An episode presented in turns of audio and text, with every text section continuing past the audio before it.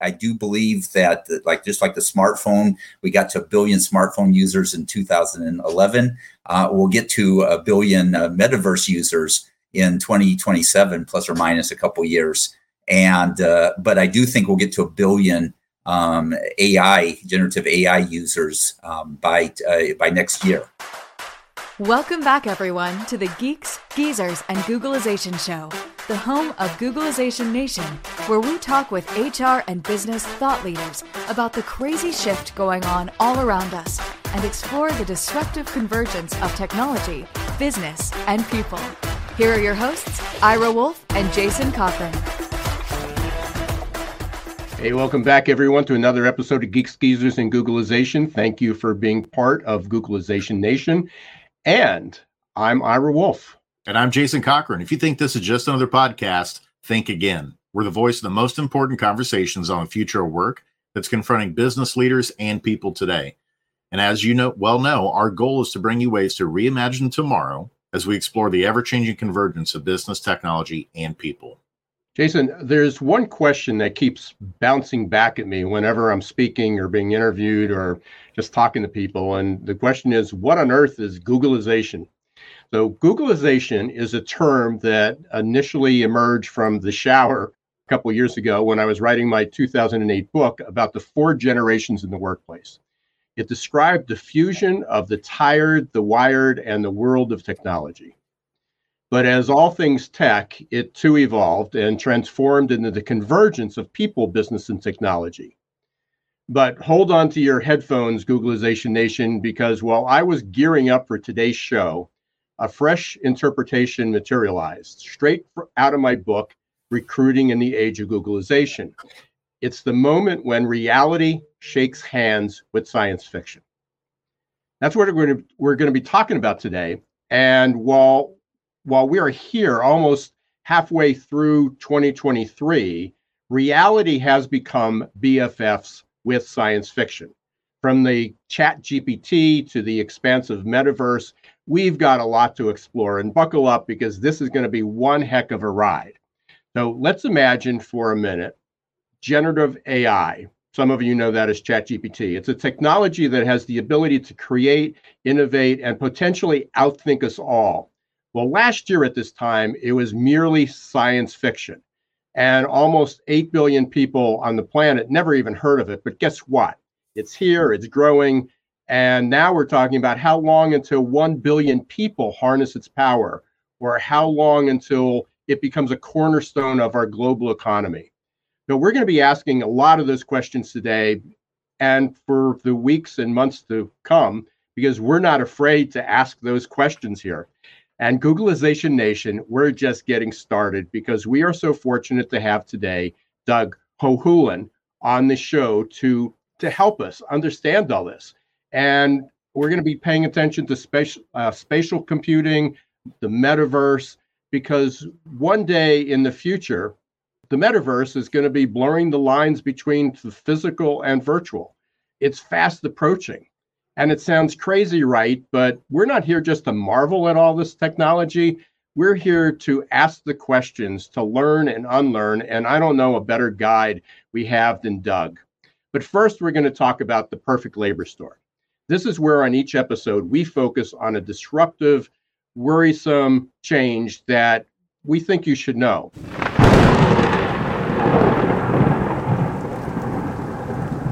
In April and May, just a few months ago, 1.8 billion visits happened on OpenAI. There was almost 90 million visits to Google. Just 14% of our population of the U- in the US is using ChatGPT and McKinsey just came out with this. Automated knowledge AI will generate almost up to 7 trillion dollars. Advanced robotics using AI 1.7 trillion to 4.5 trillion dollars and autonomous and semi-autonomous vehicles 0.2 to 1.9 trillion that's with the t trillion dollars that means that we're looking at somewhere between 5 and 15 trillion additional dollars coming down the pike really soon due to ai And Ira, what's fascinating to me too is I know we're going to talk a lot about AI today with Doug, but all of this disruption, it's not just AI. Think back just a couple years ago when stimulus checks were going out in 2020. 11% of young Americans were putting the entire $3,200 into crypto, Bitcoin, Ethereum, Dogecoin, those kind of things. And earlier this month, just out of curiosity, Yahoo Finance was taking a look at okay, if, if you were one of those 11% and you put your $3,200 in stimulus in those different crypto projects and companies, here's what it would be worth today, June of 2023.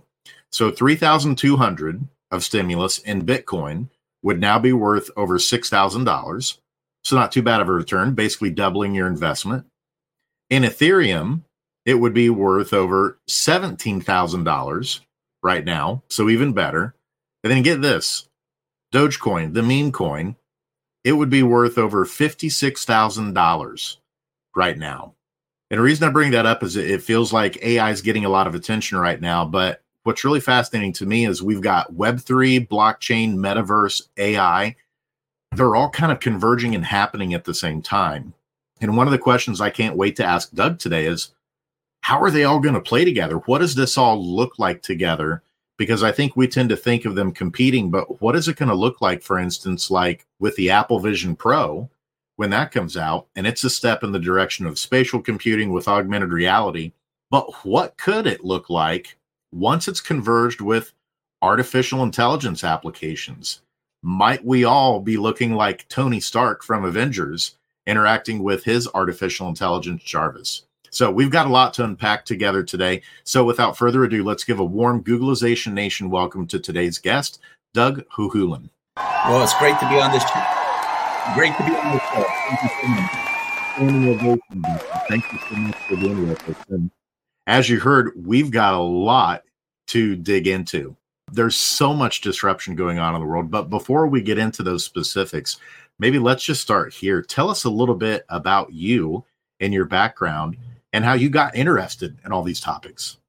Well, I'm a Purdue grad, engineering grad, and uh, I started uh, um, as an intern co-op program at uh, Magnavox and worked on automation even then in the early 80s, uh, mid 80s, on how to automate uh, processes. So uh, what took a week to, for a technician to do could be automated overnight um, with a one radio channel. So I started that early. I then moved on to Motorola and uh, did a stint with them for uh, approximately 22 years. Got to travel around the world uh, deploying cellular telephone systems. Then I shifted more into business development and strategy, which I just love. Got to get involved in uh, projects like the 5G Automobile Association, looking at how to deploy um, automated and connected vehicles, what the technology is, how do you change an ecosystem of the old way of doing technology with the new automated vehicle technology so that was a really fun uh, project. Um, I got, came to Nokia actually as uh, an acquisition from Motorola. And so I was with Motorola and Nokia for 33 years. A year ago, I decided to uh, take uh, to take, do a different shift, evolution and uh, adaptation, and working on immersive technology with uh, medical institutions and educational institutions, the KU School of Nursing, and uh, working on ways how we can take the uh, immersive technologies like the spatial web, spatial computing, the metaverse, and how to help with education and also healthcare visualization. And uh, then a year ago, kind of did a, another pivot. Now focusing on AI. I'm still very pro, you know, spatial computing. I, I do believe that, like just like the smartphone, we got to a billion smartphone users in 2011 we'll get to a billion uh, metaverse users in 2027 plus or minus a couple years and but i do think we'll get to a billion ai generative ai users by uh, by next year and so it's going to be an incredible uh, evolution um, and what the key phrase i like is adaptation is how are we going to adapt to all this change and so that's what i'm trying to do as a consultant working with a number of companies on how to to evolve and use this technology to the benefit of humanity. Well, Doug, we like that term too. Let me get out of the way for those who are watching. It's the AQ plus, which is adaptability quotient. So, how do we raise that adaptability in, in organizations? How do we create that within organizations and within people? But with with all the experience that you've had and, and doing this for 30 plus years, and, and talking about automation 30 years ago, and bringing up names like Magnavox, people probably don't even know what that is anymore. Similar to Motorola used to be, you know, all over, and and even Nokia have you ever experienced a time like this looking back? Well, you know, I thought it was a, a, crazy ride when we went, you know, like when I started with Motorola in 89, there were 7 million cell phones on the planet. And we got to a billion cell phones in 2002. By the way, there in 1802, there was a billion humans on the planet. So I, I keep track of when do we reach a billion of anything, a billion cars, a billion smartphones you know so i have this theme of uh, in a blog i posted on uh, when do we reach a billion? But it, it, took years. I mean it took about what 20 years or so to get to uh, you know from the first uh, cell phone phone call was in 83 and then 2020 uh, was uh, 20 excuse me 2002 with a billion um, cell phones. But this transition where no one heard about Ch- chat gpt and now everyone's hearing about it you know it's just a crazy you know this amplification of change and how do you adapt to that it's just uh, you know this is this is moving very very quickly. I, I don't want to let this go by, and I know if we wait till the end of the show, we might forget. But where's your where's your blog? What, what how do we? Um, I, I, do it on LinkedIn. I post oh, okay, a lot of okay, articles on LinkedIn. Okay. Yeah, I'll I'll be uh, I'll run the banner across the screen soon, yeah. soon, but you can definitely hook up with uh, Doug on LinkedIn, uh, and he's the only one. So he's the only Hohulin, right? exactly, only which, Doug Hohulin. Which, which is pronounced as in no fooling, right? Right. no fooling. so you can look that up. Most of our, many of our listeners, although we're talking about, uh, you know, certainly a lot of people are now familiar with with ChatGPT. Some may have a sense of what AI is. Can you just break it down real quickly? Because we're throwing out these terms like everybody understands what they are. So if we can spend just a short period of time here talking about what generative AI is, which is ChatGPT, what spatial computing is and also the metaverse. Sure. So, um, so AI is just the ability to achieve complex goals. Well, intelligence is that, and then A, the artificial is how to make uh, you know non um, biology achieving complex goals. And uh, so, uh, GPT uh, and the transformer model came out in 2017. Was invented by Google and no one really thought, oh, this is going to be important. In fact, they they open sourced it, they they published it, and it's like, oh, this is kind of interesting. And in fact, uh, um, Kai-Fu Lee, he worked at both in China and the United States. You know, he, he gave a presentation or uh, wrote a book, um, The AI Superpowers. And, you know, he was talking about all the AI and the deep learning elements, but the transformer model, he didn't even mention that. And that was in 2018. So all of a sudden, you know, it wasn't all that interesting. And then, you know, people were starting to little by little, you know, adding more processing power to it, more functionality, and then the user interface. That and just uh, why Motorola is no longer around and Nokia is because Apple came along and transformed the user interface. And that's what OpenAI did as well. So anyway, GPT, a generative pre-trained transformer. Generative, it means eh, whenever AI generates something, it's generative is one way, the easy way to think of it. So it's AI generating content. In fact, I just saw a one where uh, you know more content is generated by uh, Chat GPT than all the humanities uh, content, written content. Uh, so that that was a couple of months ago, and uh, you know from artwork being generated like with Midjourney. So it's generating. We're gen- using AI to do amazing content generation, whether it's videos, audio, images, and then text as well and then it's pre-trained. So the uh, the key question is is you know what do you train it on? And uh, you know so you know do I train it on everything? Right? You know it's like a college student. You know do you give them throw them you know give them all kinds of information or do you target the information? You know like Google you know have come out with Med-PaLM and Security uh, Palm which is focused specifically on you know they're going to school to become medical experts or going to school to become security experts. And they do a lot better job than if you just say here's a whole bunch of general information and now become you know use that just to become an expert in medical. So anyway there's there's you know these you, you, what kind of data do you put it in? There's also something called um, reinforcement learning with human feedback or with feedback in general um, to say, okay, how do I train it and say, hey, this is a good answer or this is a bad answer? So it's, it's like your AI going to school, right? And now you're taking tests to say, did I do a good job and did I do a bad job on the answer? And uh, so that's the pre-training. And then the transformer um, is the the model, um, which is very simple actually. Uh, the transformer model, it, it, like I said, it came out in 2017. You know, attention is all that ma- you need is the title of the uh, the art uh, the the paper that that kick started this. And again, it wasn't all that interesting until all of a sudden, and you know, just like Einstein, I think you know he had that year, what 1905, I think it was, where all of a sudden he just you know when you know he talked about discovered you know proved the atom existed. He uh, you know he did rel- uh, special relativity. So he had just this amazing year. And 2022 uh, was that year of uh, this where where all of a sudden everything all the pieces came together and we just made this amazing transformation of uh, what ai could do to generate amazing things and with that doug i mean you brought up einstein at what point is AI going to eclipse the brightest of us humans? Because we hear there's many terms used around AI. There's artificial general intelligence, there's artificial super intelligence. What are the models showing us in terms of when is it going to be considered quote unquote superior to human intelligence?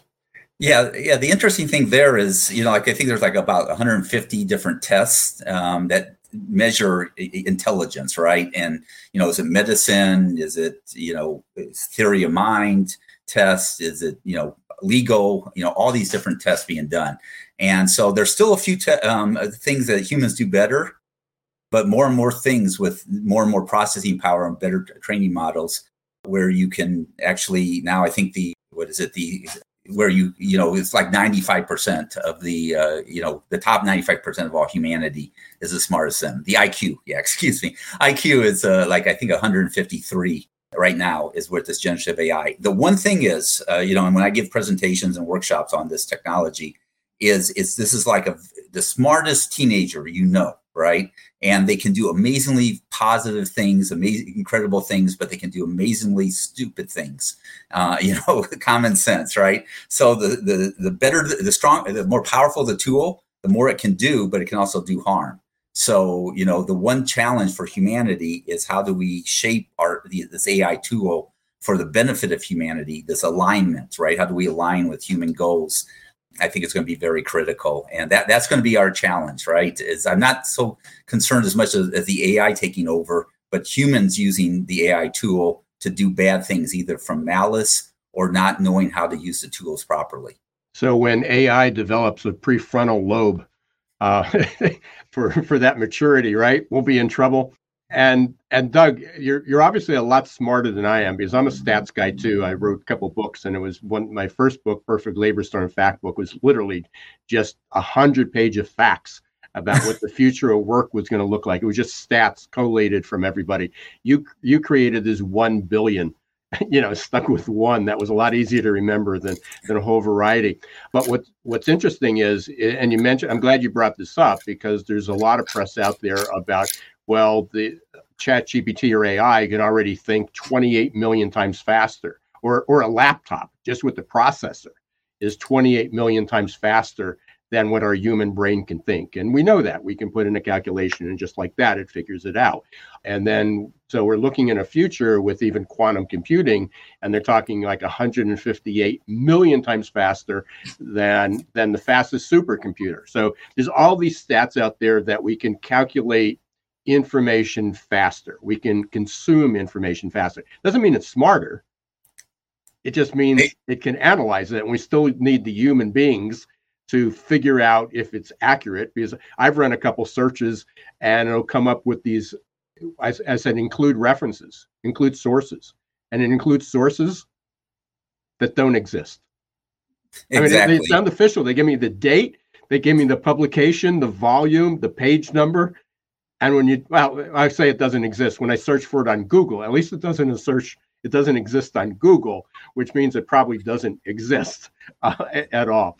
So we, we, we still have to be careful with that. But with that, what are some of the I, I guess there's people here, and I want to make this relevant because there's a lot of people here that just still might dismiss this.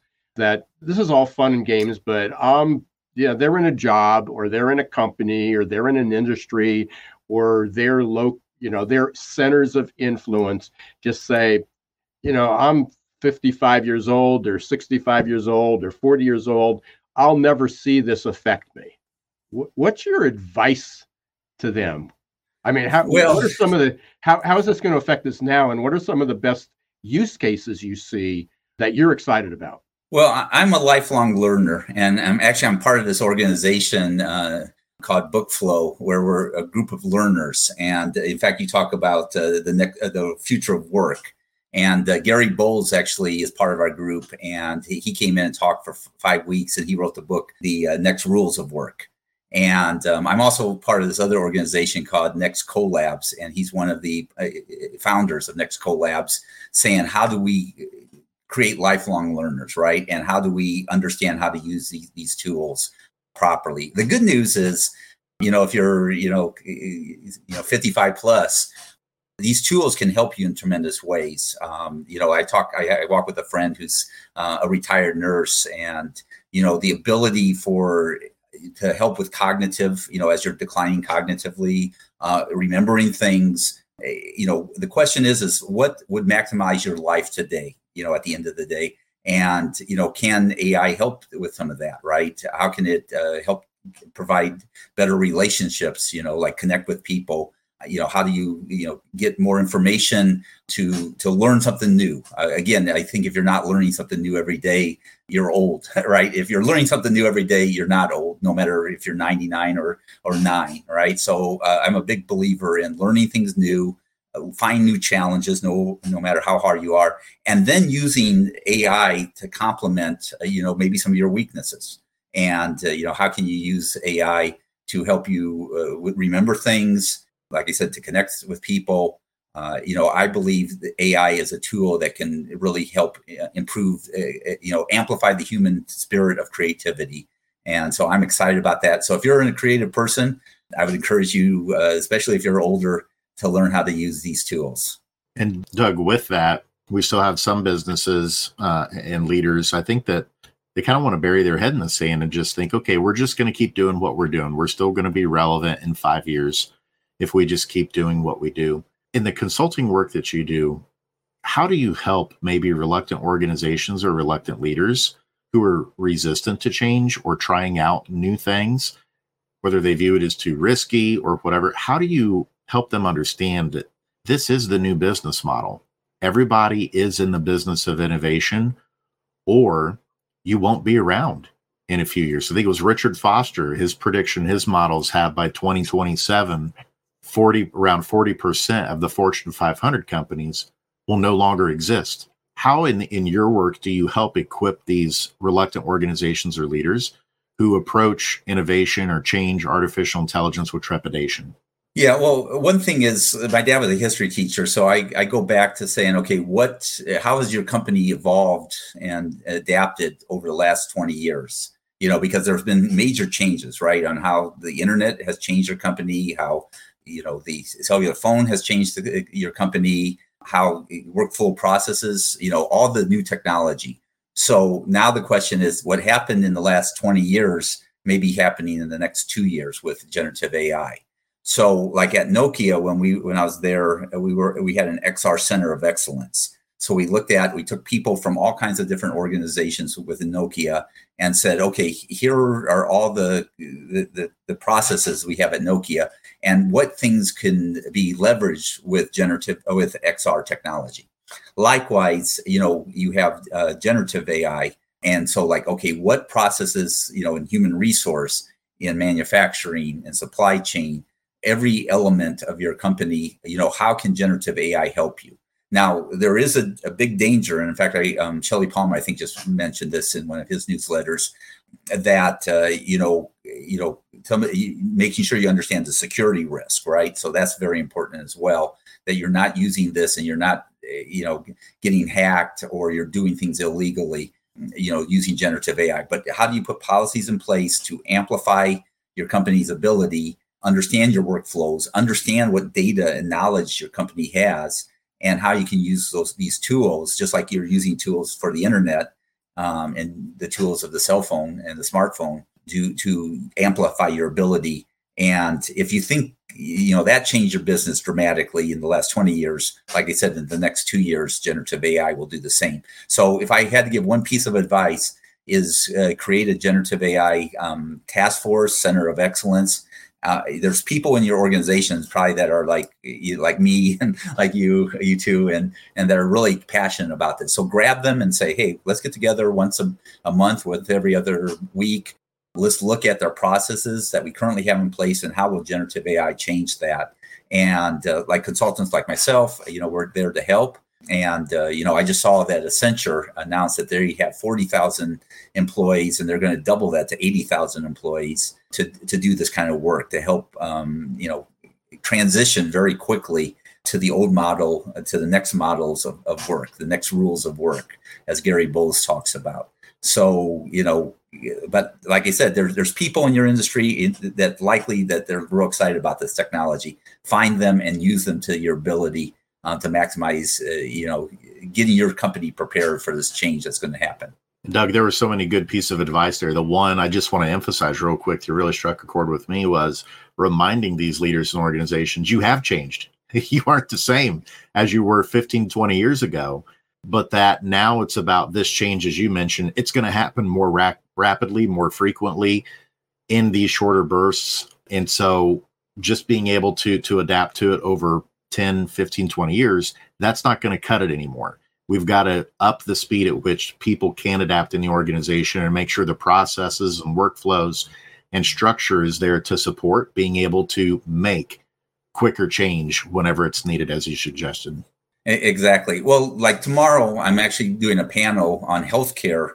Microsoft Denise Mead from Microsoft uh, on healthcare and AI is going to be on the panel, as well as um, Dr. Harvey Castro and he wrote a, he's a medical doctor and he's written a number of books on uh, healthcare and large language models. And in fact, he had a fantastic panel um, with the, uh, the, president of the Amer- medical American Medical Association, uh, talking about how medicine is looking at generative AI and these workflows. And you know, there's uh, 13,000 ways the body can fail, and we have about 5,000 drugs and about 4,000 medical procedures, according to Atul Gawande.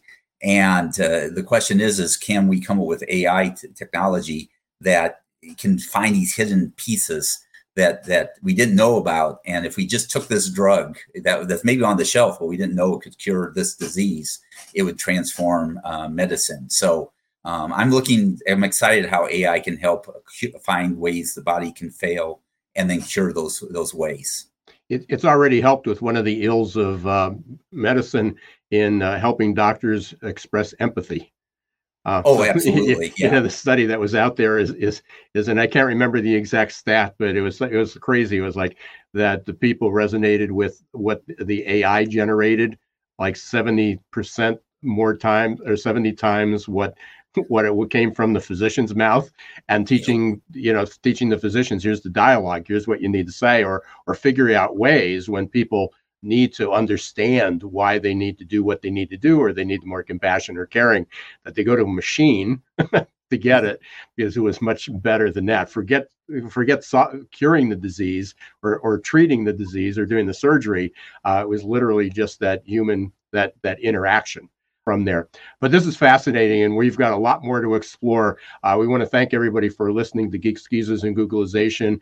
Thank you for being part of Googlization Nation. Uh, we're talking today uh, with Doug Hohulin, talking about generative AI, which many of you may know as ChatGPT, spatial consulting or spatial uh, computing uh, and maybe spatial consulting, but spatial computing uh, and also the metaverse. And when we come back, I, I, definitely want to talk about something that we're talking about in my certification class on uh, understanding the brain and neuroscience at Wharton is that you know we got so hung up on talking about remote work how do you communicate? How we've lost connection how we've lost serendipity how we've lost synchronization. People aren't connected so you have to come back to the workplace. And sitting on the horizon is spatial computing and the metaverse.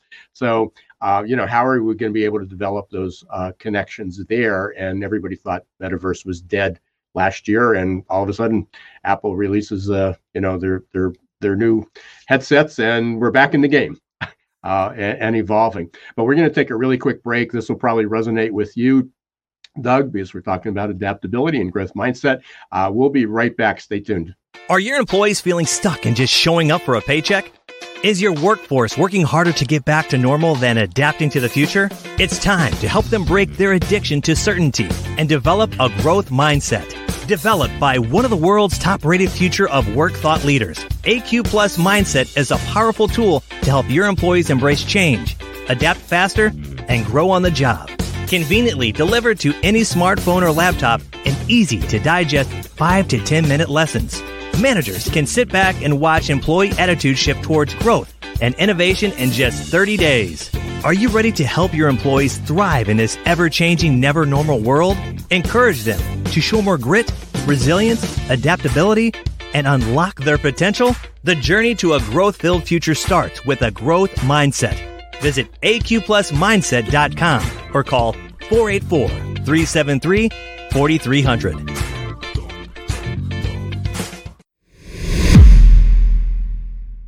Hey, welcome back, everyone, to Geeks, Geezers, and Googlization. We're here with Doug Hohulin. Uh, we're talking about generative AI, spatial computing, metaverse. Right before we uh, took a break, I you had uh, brought up about how how we've all changed, and I am old enough to remember uh, the phone. You probably developed some of these phones back back in, in the days because I had a bag phone, I had a pager. Uh, they all had Motorola, they Nokia. They were all over the place, a brick phone. But prior to that, and I, when I was prepping prepping for this, it, it brought back some old memories. Is I grew up in a small coal town in Pennsylvania, and not every, one is not everybody had a phone. So I was looking that, and this came from your stat of you know now how many bill, billions of people? I think there's like three billion smartphones Five over five billion. Five billion smartphones. Individuals, actually over six billion uh, total smartphones, but five billion people have a smartphone. Yeah. And we didn't have those, by the way. Just to, to go back, I mean, the, the iPhone came out in 2007, I think. That's correct. Yeah, so it's not even 20 years. So think about how our life changed. Now, good and bad because we we check our smartphones what 344 times a day, uh, you know, every four minutes. Uh, so they made you know it became a distraction. But then maybe it's not even a smartphone. Maybe it's not even a phone because most people don't use it as a phone. It's a computer that could you know that was much more powerful than send the man to the moon. But when we when you came back, I was thinking about when I grew up, now we had our own line, but we had one, we had multiple phones, but we had one line. And there was no way I could spend three hours on a phone. You know, uh, my my my high school girlfriend's now my wife, and you know, we I used to try to get on there. My parents said, you know, they keep picking up the phone on the other end to get me off. But there were people who had party lines. They had shared lines. So there might have been eight families within a you know a couple blocks that shared the same number to, to be able to get on there. So just and, and again, I know I'm old, but just in my lifetime of, of 60 years, 70 years, is all these things changed. Absolutely. And just the other day is like, who has a landline anymore? Well, oddly enough, is the, the most landlines, uh, I think this was from either Pew or Stati- uh, Statista, the most landlines, and it's really odd, are in the Northeast. And they went through the whole conversation of is this because of education levels? Is this because of poverty? Is this socioeconomics? Does this have to do with race, uh, education levels? Went through the whole thing. You know, do you know why the Northeast has more landlines than ever before than than anywhere else in the country? I I do not actually. Good. Verizon. Ver- Verizon when all the when AT and T and everybody else got out of it, Verizon basically laid the fiber. They went to FiOS, right, and they bundled in the phone. Okay. So it's it's just part of it. You just get it. That's why the yeah. people have. But everywhere else in the country that didn't have the the the uh, the the uh, the fiber or or other alternatives uh, ditched the phone. But the Northeast still hangs on to their landlines um, more than any place else in the country. But yeah, I, would argue though that the one thing people don't do with their phone is make phone calls, right? They they don't talk on it, right? Yeah, especially if you have uh, young kids. You know? you know, like like you text. I mean, the rule now is don't even don't call someone. Text them first and say, "Can we talk?" If you want to talk to them, right? Yeah. So we, we kind of glossed over the spatial computing. We keep talking about spatial computing and metaverse. And it, it came up in this week's in, in this week's module for my certification. And it was about remote work and you know of, of how and and part of it was how do we create the human connection? And it's you know look into the camera. We need to have eye contact eye contact. We certainly can't have social touches or you know handshakes or so we don't have that. And that therefore uh, we need to figure out a way to develop that through a screen now i feel pretty connected to you today but you know other people may may struggle with that. But with spatial computing and the metaverse and and sort of give people a picture of what that is it seems that we've got a short-term problem but a, a big solution coming down the pike that it will be irrelevant where people work and we'll still be able to have that level of serendipity synchrony collaboration creativity those moments done through a sc- somewhat of a screen or at least in that virtual world Right. Yeah, and I actually didn't define the uh, spatial computing. I was in the metaverse, and uh, actually, Alvin Graylin, um, president of HTC China, I'd recommend people connecting with him and following him on LinkedIn. Very nice person, and he's out of the U.S. and has a view on both sides, the China, the Asian side, and the U.S. side. But anyway, his his comment is the metaverse is the internet that's spatialized, amplified, powered by AI, using these immersive devices, these XR devices. So that's the metaverse. And the spatial web is, is basically the internet 3D, you know, spatialized. So we went from, you know, 1D, which is text. Remember the old days where all it was is just text. And then you went into Windows and it was, is you know, you had 2D. And now we're going to go into 3D. And uh, so this 3D, uh, you know, the spatial web is 3D. In fact, Dan Mapes, who uh, gave it, we, we, reviewed his book, The Spatial Web How Web uh, 3.0 Will Connect um, humans, machines, and AI to transform the world. Uh, Dan Mapes is the founder of uh, Verses.io and the Spatial Web Foundation. And, uh, you know, I recommend his book um, to talk about how the spatial web is going to just evolve, you know, from, uh, you know, from the 2D world of the web that we know today to the spatial web. Now, you know, Apple was real exciting because, you know, Meta came out, Facebook Meta, you know, in 2021, uh, everything was hot. You know, everyone was running to uh, you know XR, the metaverse, uh, and then all then all of a sudden everyone lost a lot of money um, because of you know it was a little bit early for its time. Um, but like I said, I, I still believe 2027 there'll be a billion people using immersive technology at least an hour a day, and then five years later there'll be five billion people using this technology. So you know, and uh, you know, a, a good example is, is medical um, right now, people spend a billion, go to a billion office visits to their clinician a year in the United States. And, you know, how many of them could, you know, be done virtually? And actually, they did a study, the CDC did, and you actually have a better survival rate if you're, uh, uh, you know, if you're doing telemedicine visits versus going in person. In fact, I, you know, I think my saying is the uh, least infectious visit you're going to have at your doctor's office is one you do via telemedicine.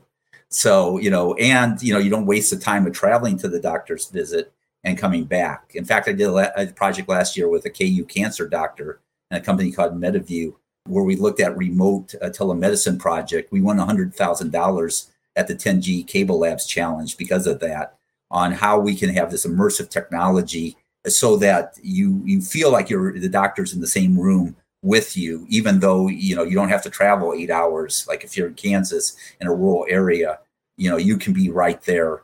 And uh, the other thing is the greenest mile and the safest mile you can travel is one that you do virtually. So you know right now we do a lot of traveling, whereas maybe not that important. You know, and if we could have a, a, a similar experience, a connectivity in in the spatial web, uh, you know, the spatial uh, computing the spatial web, you know, that would save a tremendous amount of greenhouse gases. So rather than uh, you know three grams of carbon dioxide to do a Zoom meeting for an hour, you know, you, you do a hundred or even a thousand times more doing a travel by car or by uh, uh, by by plane. So they, you know, the average, uh, you know, if you go to an event, the average event, you'll use five tons of CO2 gas emissions for a three day um, event if you do a, a business trip travel. So, you know, now there's times where it's important to be there in person, right? I'm, I, I did business development and sales. So there's times you really need to meet. But if we can, you know, cut down our, our you know, business travel down by 50% and have the same experience, we save time of that we're not traveling. And, and then we have this great experience. So I'm really excited. Um, one solution to uh, uh, climate change will be, uh, you know, this, this spatial web where we don't have to do as much traveling. That's exciting, Doug, to think about the the three dimensional aspect of this because we've all heard about Zoom fatigue. That a lot of people have started to get burned out because now they're they end up having more meetings because they've got Zoom meetings back to back to back to back.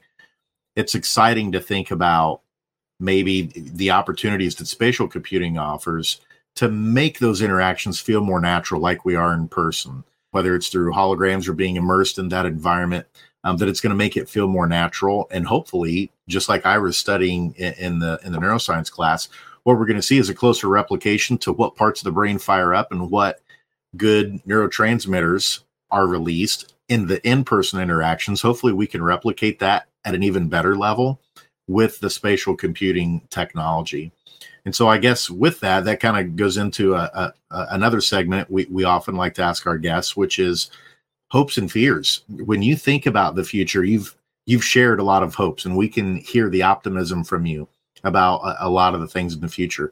Share with us maybe your top hope, and then maybe your top fear for the future when it comes to all this disruptive technology that we're starting to find ourselves in. Yeah, well, you know, AI does a great job at doing connections, finding connections that you may not be aware of. So my hope, like, is that it will start finding ways, solving ways the body can fail. Um, like I have a friend that has chronic myelogenous leukemia, and the, this drug um, Gleevec came out um, in 2001, and it was a wonder drug. And there's other wonder drugs like that. So can we keep coming up with wonder drugs that solve the way the body can fail? So from a medicine perspective, I'm really excited about AI um, optimizing people's lives. Like I said earlier, um, you know, can we come up with ways to say, hey, well, how can I do things better? Save time. I mean, that's one of the things, you know, as a consultant, I say is look for ways that AI tools can save you an hour a day. Um, you know, like Microsoft, they announced that they're coming out in November now that integrate uh, Office uh, 365 Copilot.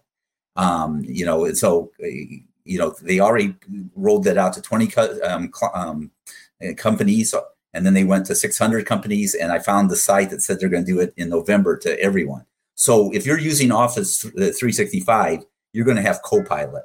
Um, um, you know that's going to come out in november. So how can you do that so as i'm writing as i'm doing creativity how can i use that to help me write to help me create um, to help me visualize these are the things that you know I, i'm still the captain right i'm still in control but I'm using the the co-pilot. I'm using the uh, duet of the AI to do the heavy lifting, and I do the creativity work. So that's where I'm most excited about. And this is coming soon. I mean, you know, Microsoft, everyone's using, you know, Microsoft and everyone's using Google. Um, and those are coming out. And so there's these amazing tools that can make your life more efficient and the workflow processes. So, you know, that, that's where I'm excited. Now, the, the flip of that is what can be the risks, right?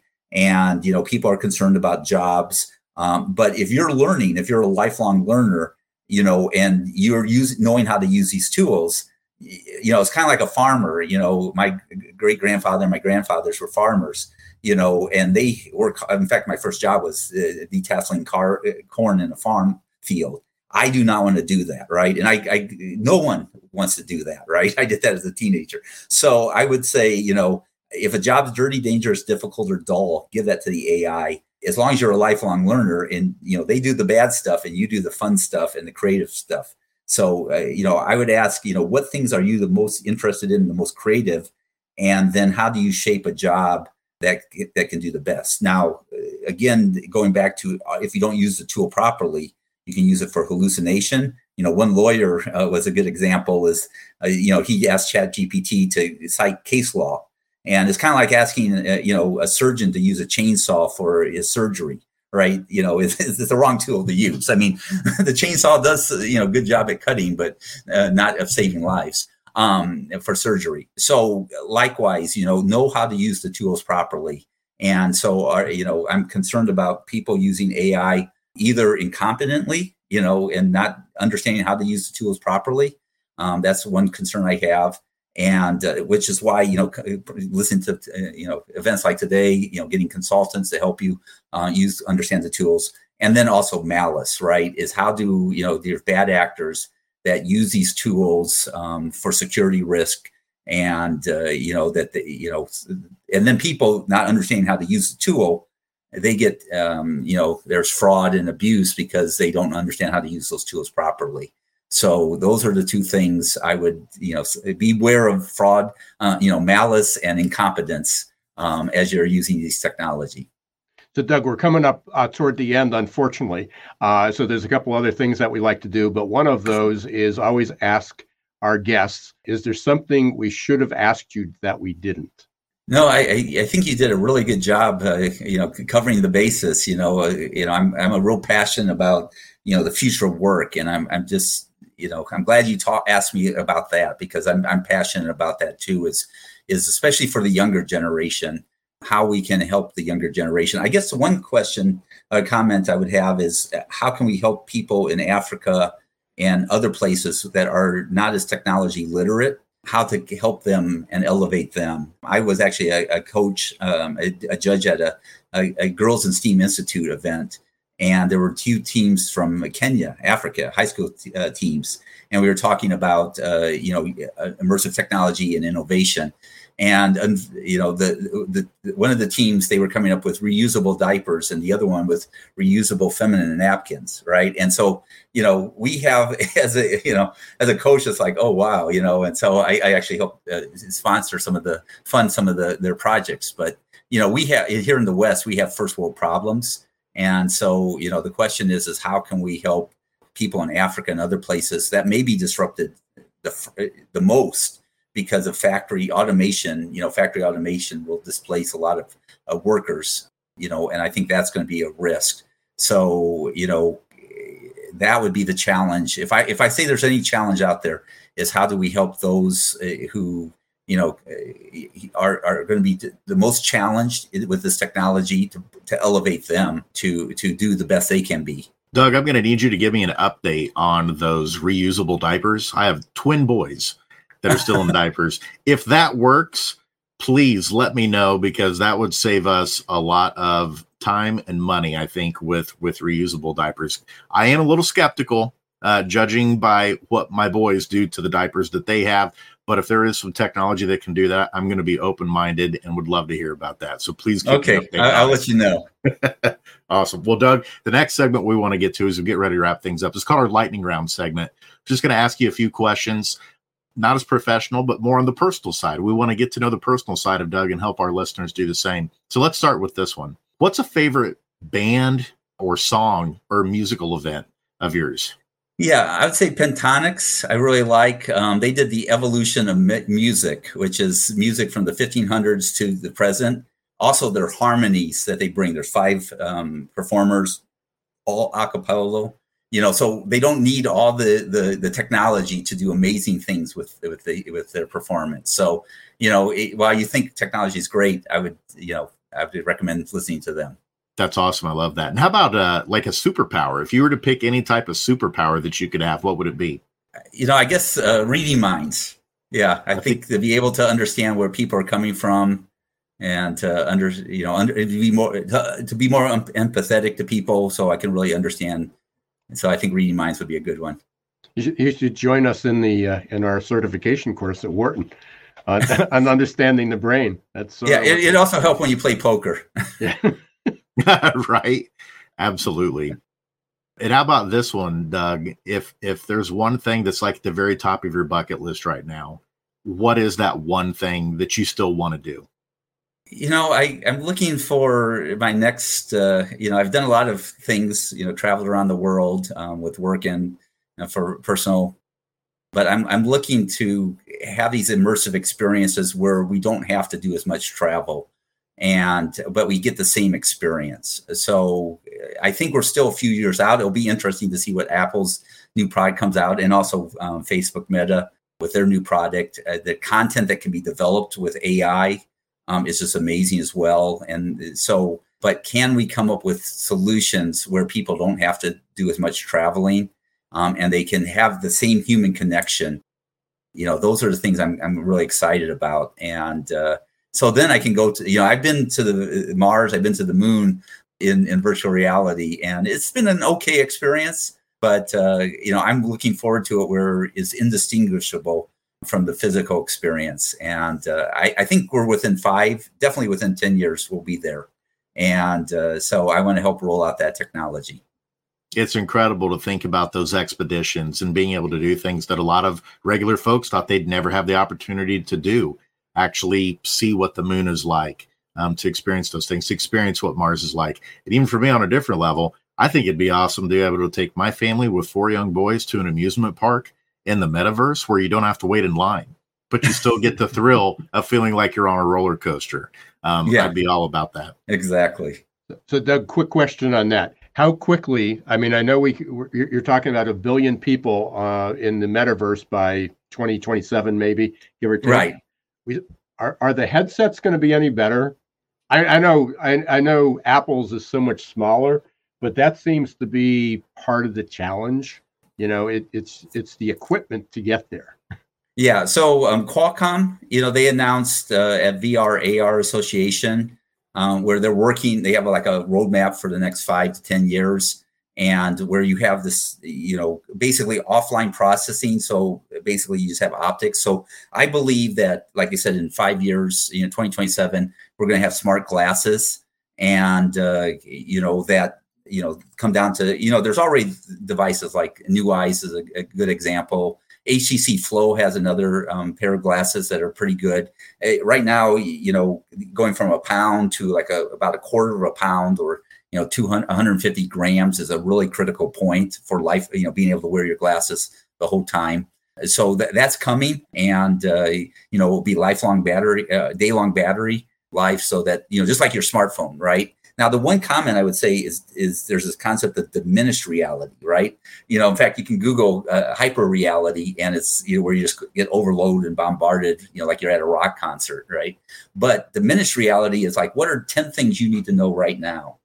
And how do i diminish everything else around it? So like when you're with your wife or your significant other you know your kids how do you diminish like get rid of all the other distractions and say hey i'm going to get in a flow state and be focused on the things i really care about. And yeah yeah you know if all of a sudden something comes along that's really important then it comes in but diminish the reality, the, the noise around you to focus on the important things. And I think technology can can help with that if if deployed properly. If not deployed properly, we're going to be bombarded with you know 344 times a day. We're going to be going to our smartphone when we should be focusing on things that are important. So if I have to leave it one thing, is focus on the importance and use the technology to help you focus on the important. Perfect, Doug. And with the glasses, you and I are trendsetters, I guess, already, Doug. A lot of people are doing everything they can to get out of wearing glasses.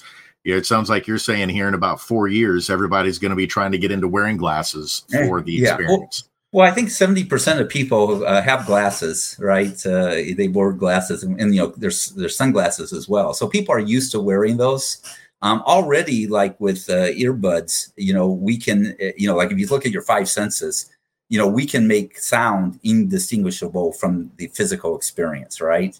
And so the question is when can sight when can smell actually smell they're coming out with as well that you have this you can have all the like 3000 different you know smells or odors um, so like can you have that? In fact i think it would be real you could sell that to people who have loved their dogs and figure out you know what what smell would their dog love the most right?